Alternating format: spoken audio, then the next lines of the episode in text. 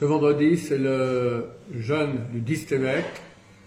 C'est le jour où Nebuchadnezzar a mis le siège sur, Jérusalem, ce qui a amené pour finir la destruction de Jérusalem, d'Israël et surtout du Temple, et la première, le grand exil du peuple d'Israël. C'est très très rare qu'un jeûne tombe le vendredi, aucun jeûne tombe le vendredi. Le seul qui peut tomber, c'est le 10 Tevet, et cette année ça tombe. La prochaine fois, si Machar ne vient pas, ce qui m'étonnerait beaucoup, ça sera dans 17 ans.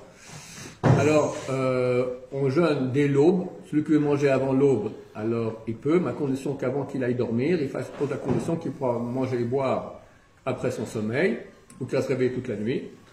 Et on rentre en situation de jeûne dans Shabbat. Donc on arrive au Kiddush, on est encore en jeûne.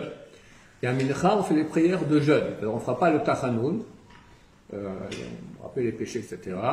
Mais on, on dit Anenu dans la Mida, et on lit la Torah, d'accord, comme les jours de jeûne. Donc, il faudra prier plus tôt ce vendredi, et après on fait Kabbalah Shabbat, etc. Dans Hachem, que Dieu dise halte à l'exil du peuple d'Israël, Amen Mashiach, rapidement vers Amen, va Amen.